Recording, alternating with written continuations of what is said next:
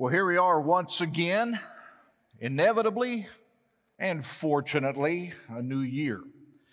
A time of new resolutions for many of you, and a time for many of those resolutions to get broken. But let me invite you to join me in making a resolution.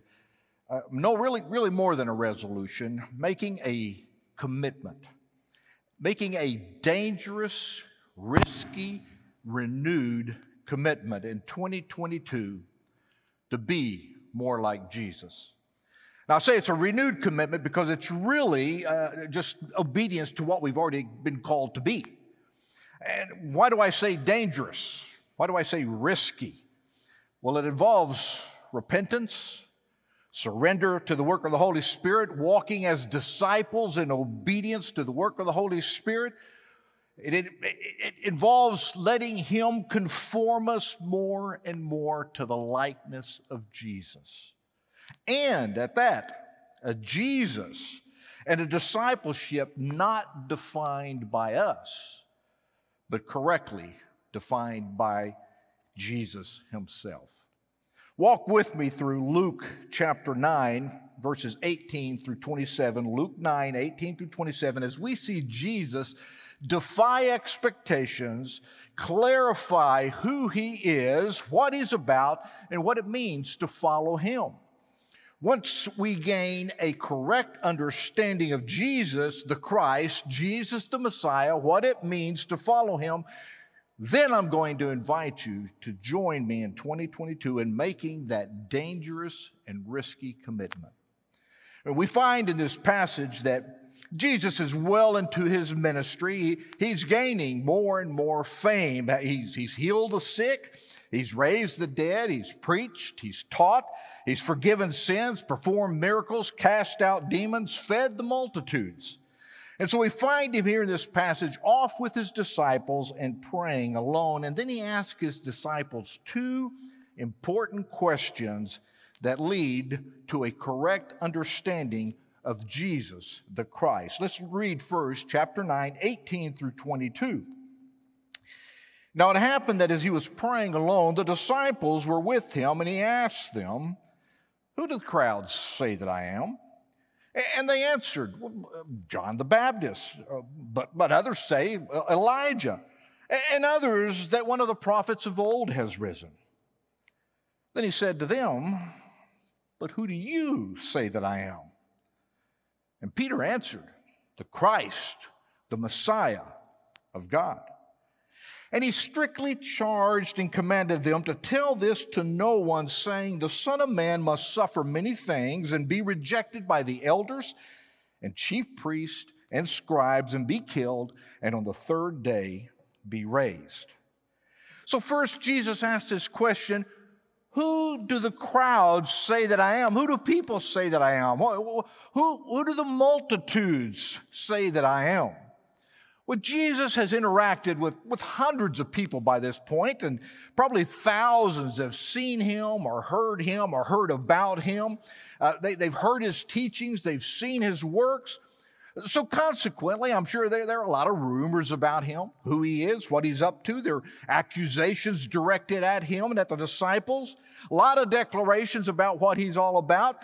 Opposition to him.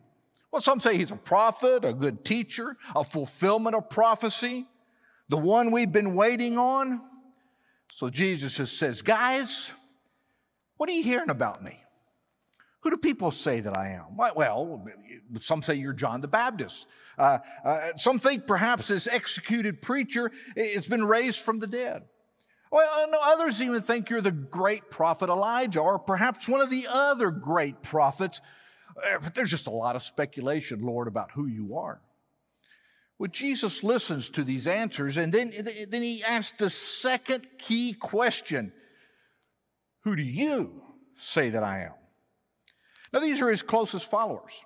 Uh, they, are the ones that spent the most time with him. Uh, they, they've seen and experienced all right now in his ministry. They'll later be assigned a great commission. What the people say is important, but what they think, what they believe, who they think he is, is even more so. They need the correct understanding of this one they're following. Well, as usual, bold, timid, impulsive, brave, and cowardly Peter jumps up first and says, Well, you're the Christ. You're the Messiah of God. Well, Peter's correct, but that doesn't mean that he and the other disciples understand the full implications of that statement. In fact, Jesus follows up on that answer with an interesting command and then a, a key clarification. Eh, the command is, he says, uh, tell this to no one. Yeah. Uh, the disciples do not fully understand what kind of Messiah Jesus is, much less do the people. So, guys, it's not time to start talking about this yet. It's not time to start proclaiming that truth yet. But then he gives a key clarification about the nature of his messiahship. Unlike what the average Jewish person was expecting a powerful military political leader, a powerful political liberator, the Son of Man, Jesus' favorite messianic title for himself, he's saying, The Son of Man, I must suffer many things, be rejected, be killed, and on the third day be raised. That is, the Messiah is a liberator but one who liberates the world from the grip of sin and death and the demonic through his suffering and death on the cross, all to then be gloriously affirmed by the resurrection. Jesus is saying, Yes, Peter, you are correct that I am the Christ, the Messiah. But let me explain to you what that means. It means that as Messiah, this obedient son, would put disobedient Israel back in a right relationship with God. He would fulfill the promises and all the covenants of the Old Testament. He would inaugurate the kingdom of God not through the expected military power and violence, but through obedience, self sacrifice, suffering, and death on a cross. He would pay the price for Israel's disobedience and failure and become, through his death, a blessing to all nations, offering forgiveness of sin, reconciliation with God, all through the power of suffering on the cross. So, who do people say that I am? Unfortunately, throughout history, people have said all kinds of things about Jesus. We have manipulated him, misconstrued him, misinterpreted him, misappropriated him for all kinds of agendas. Sometimes we've even taken a, a truthful element of his person and work, but then we've made it all that he's done, and thus we twist the gospel. Nations at war have made him the battlefield commander for their respective and supposedly holy, just causes. Far left liberation theology has made him a radical and even violent revolutionary. Far right uh, nationalism has made him the conquering leader of racial supremacy. In our own American popular cultural Christianity, he's been made the model CEO. There, yes, there was a book. The title was Jesus as CEO. We've made him the, the leader. He's all in favor, of course, of my political party. He died, according to one very well known, now deceased pastor preacher who used to be on TV a lot. He died to improve our self esteem. He's the purveyor, or to use a phrase now we're familiar with, he's the supply chain of material needs. He's the guarantor, of course, of victory on the athletic field. He's the reason for winning an entertainment award. And according to some popular sentimentality, he's my homie, he's my personal boyfriend. Well, so who do you say that I am? Well, we all come to scriptures with, with presuppositions, with prejudices, with the lenses of personal experience. If, however, we work hard at reading the Bible on its own terms, letting Jesus speak for himself, we will find that he is subversive and a dangerous person. He will destroy our manipulations and preconceptions in order to get us to see him as the one suffering Messiah who paid the price once for all time, once for all people, for all sins. Well, now Jesus goes on to make some challenging statements that give a correct understanding of discipleship. Look at uh, verses 23 and 25. And he said to all, uh, If anyone would come after me, let him deny himself and take up his cross daily and follow me. For whoever would save his life will lose it, but whoever loses his life for my sake will save it. For what does it profit a man if he gains the whole world and loses or forfeits himself? If anyone, you know, comes after me, Peter, see, Peter has answered correctly that Jesus is the Christ, the Messiah. And the disciples are going to struggle with the nature of the Messiah and his reign for quite a while. Several times in the Gospels, the disciples ask for, argue for, argue about, try to maneuver for exalted positions of honor, of glory, of authority in the kingdom of Christ. They each want to be the first. Uh, they want to be the greatest. We could probably safely assume that even at this point, when, when Jesus affirmed Peter's declaration, some of them were probably still thinking, okay, he's the Messiah. That's true. Now, how, what am I going to get out of it? How can I maneuver? How can, what kind of position am I going to have? Well, Jesus, therefore, proactively cuts that idea right off at the knees. He says, if anyone would come after me. Now, some of your translations says, if anyone wishes, desires, wants to come after me. After who? after me. The Messiah I was just clarifying to you. Jesus is saying, boys, if you want to follow the true suffering Messiah, let me tell you what it means. It means let him deny himself. If anyone would come after me, let him deny himself. Now, there, there are two important aspects of, of, of this self denial. First, there's that foundational act of denying the possibility that being in a right relationship with God can come from anything within oneself. There is no following this Messiah without first repenting of one's sins, self centeredness, self effort, and then trusting in Jesus and Him alone for salvation. We must deny our selves, our efforts, our abilities, and receive Him and His work on the cross.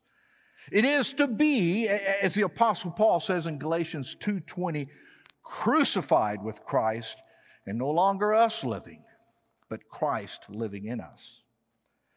Well, second, this denying, denying self also means to follow Jesus with no personal agendas, political, military, or otherwise. No self promotion, no maneuvering for greatness. Instead, it means lining up with his definition of the Messiah, which is suffering, rejection, him paying the penalty for all sins, all before glorious resurrection. If anyone would come after me, let him deny himself take up his cross daily. Foremost, this means that in following Jesus, there's an ongoing, regular, daily crucifixion of self, willingly and joyfully sharing in the sufferings of Christ. Jesus explains to his disciples that just as this suffering Messiah is going to take up his cross, so the follower of Jesus initially is crucified with him, but then daily takes up his cross, ready to suffer with and for Christ. Now, this does not mean, as sometimes you hear and it's popularly said, and maybe you heard grandma say it at one point, well, we all have our cross to bear. That's not, that doesn't have anything to do with the daily difficulties and burdens that we all face. This means bearing the cross of suffering for Christ and His sake, His glory. Well, secondly, there's the application here to daily Christian life.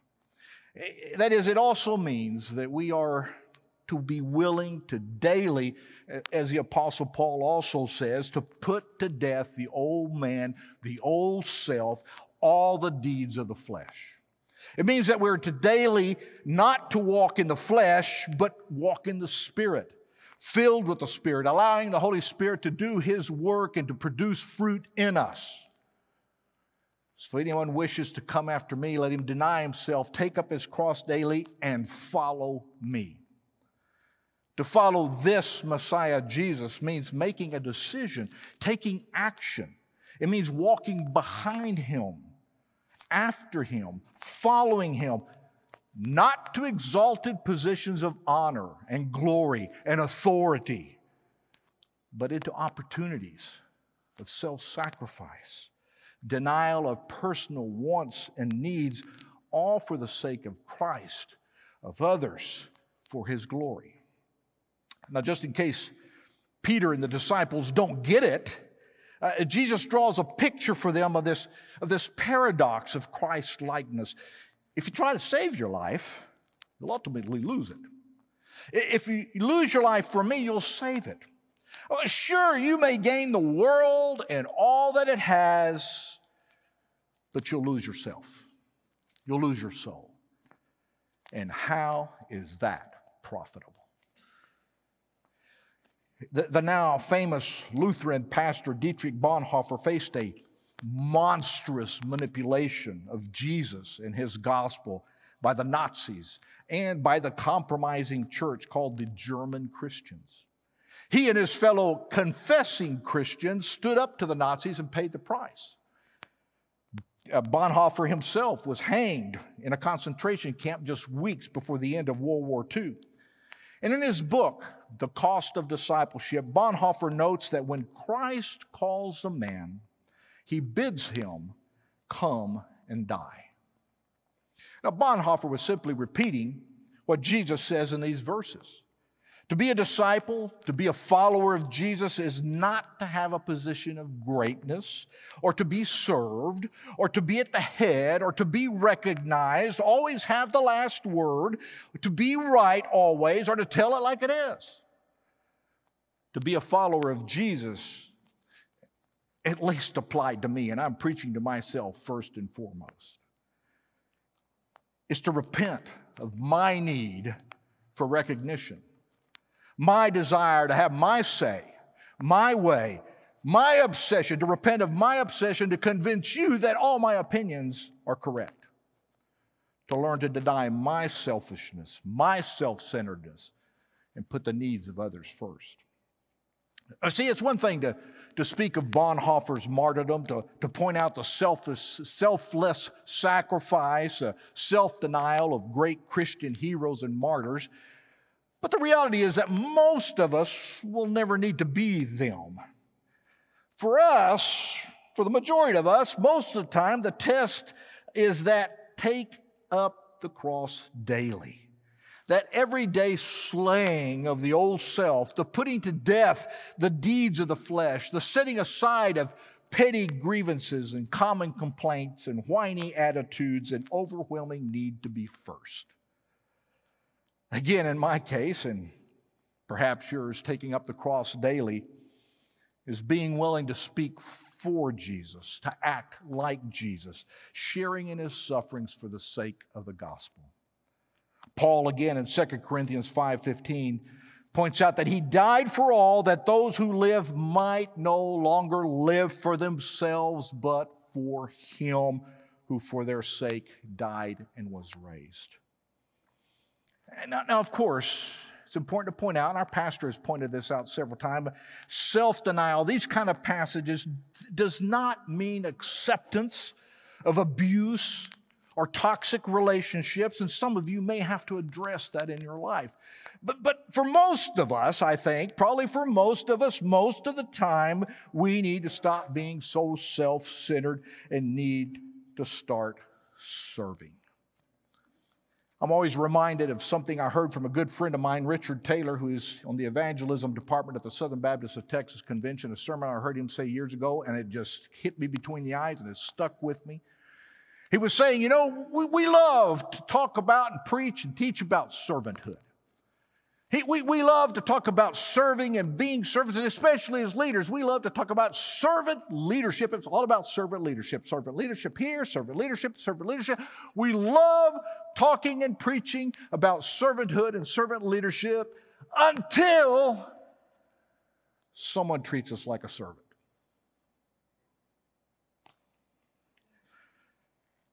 Jesus concludes this short discourse by pointing to the critical importance of these clarifications of his messiahship and discipleship. Verses 26, 27 For whoever is ashamed of me and my words, of him will the Son of Man be ashamed when he comes in his glory and the glory of the Father and of the holy angels. But I tell you truly, there are some standing here who will not taste death, uh, death until they see the kingdom of God. Uh, first, there, there's some words of warning here. If anyone is ashamed of me and my words, that is, that is, if anyone is unwilling to accept my version, Jesus says, of the suffering Messiah, and a discipleship of denial and rejects me and my words, when I return, I'll be ashamed of them. We can't make Jesus the Messiah into what we want him to be, and we can't define what it means to follow him apart from his words. But second, with those words of warning are also words of encouragement. This suffering Messiah will be raised on the third day and will return in glory. Implied in this verse is that many will not be ashamed of him, will not be ashamed of his words, and therefore will be praised as good and faithful servants and will spend eternity with the suffering Messiah, King of kings and Lord of lords. And thirdly, there, there is this, this difficult to interpret and sometimes rather confusing verse 27 uh, that I think has also implied words of affirmation. Uh, what's Jesus referring to here about taste, not tasting death and kingdom of God? Well, there are numerous interpretations, but most likely he's referring to what immediately follows in the text, the transfiguration. During that event of the transfiguration, Jesus is confirmed by God as the chosen one, the one who should be listened to. And, and, and therefore, that upcoming event uh, of the transfiguration will affirm his definition of messiahship, his definition of discipleship, and foreshadow his return in glory. Well, the question I always conclude with when I'm teaching the Sunday morning Bible study with college seminary students is well, so what? So what? What, what? what, does this have to do with anything? Eh, eh, what should I do with this information? Well, I told you at the beginning that I was going to invite you to make a dangerous and risky commitment for 2022. Dangerous and risky because God will honor that commitment and go to work in your life, perhaps in ways you're not very comfortable with, ways you don't anticipate, ways that'll take you way out of that comfort zone. Dangerous and risky, yes, but oh, so fruitful because you gain life. Well, here it is. Here's the challenge. There may be one, there may be someone here who needs that, take that first step of self denial, to deny self for salvation and recognize, uh, as, as Gabriel did, I believe that's correct name, at one point, as many of us have, that I can't do it. There is nothing within me that can make me right with God. And you need to deny those efforts and deny self and trust Christ and Him alone. Uh, perhaps there may be many of us who need to deny self or aspects of self for growth in Christ likeness and willingness to suffer for Him, with Him. We need to learn to walk not in, we need to put to death the deeds of the flesh and walk in the Spirit and let Him transform us daily. Let the Holy Spirit work in us daily. And that can be oh so painful so that we become more like Jesus. And there, there may be some here who need to deny self for further service, to help others, to do for others, to do something perhaps, to give more perhaps, to go somewhere. Here's the question You want to change the city? You want to change our country? You want to change the world? Well, it all begins with becoming more like Jesus. Let me pray. And as Jeffrey and the team sing, you respond. If somebody needs to come here and pray, talk to someone, Matt will be here, I'll be here. If you just need to deal with it right there, you deal with it. But you respond however the Holy Spirit leads as we sing. Father, thank you for your word applied in our lives exactly as it needs to be applied in my life and the life of every person here, every person listening. That 2022, we will become more like Jesus. In his name we pray. Amen.